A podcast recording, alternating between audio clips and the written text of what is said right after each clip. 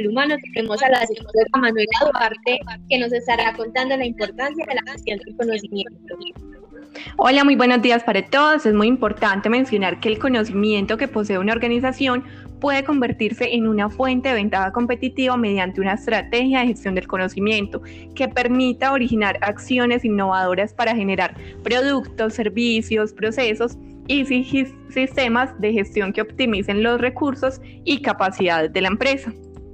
Manuela, uno de nuestros oyentes pregunta, ¿qué es la gestión del conocimiento?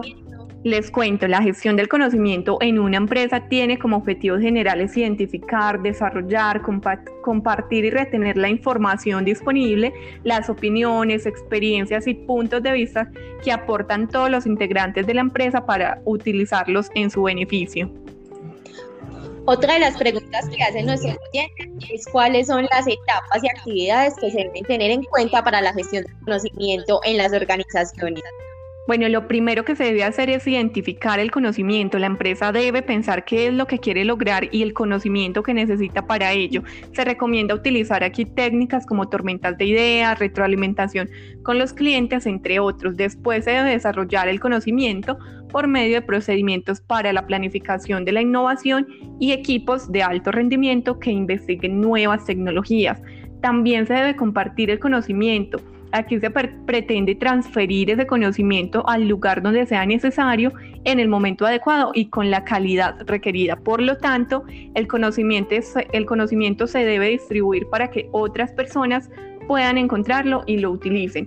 La mayoría de ese conocimiento se transmite mejor de persona a persona, por ejemplo en sesiones grupales, aprendizaje en el trabajo diario, entre otros. Por último, se debe retener ese conocimiento. Este es un paso significativo en la construcción del conocimiento, ya que este debe incorporarse a la empresa para su reutilización. La empresa tiene que ser capaz de almacenar el conocimiento y resguardarlo para que se utilice eh, y se transfiera a otros.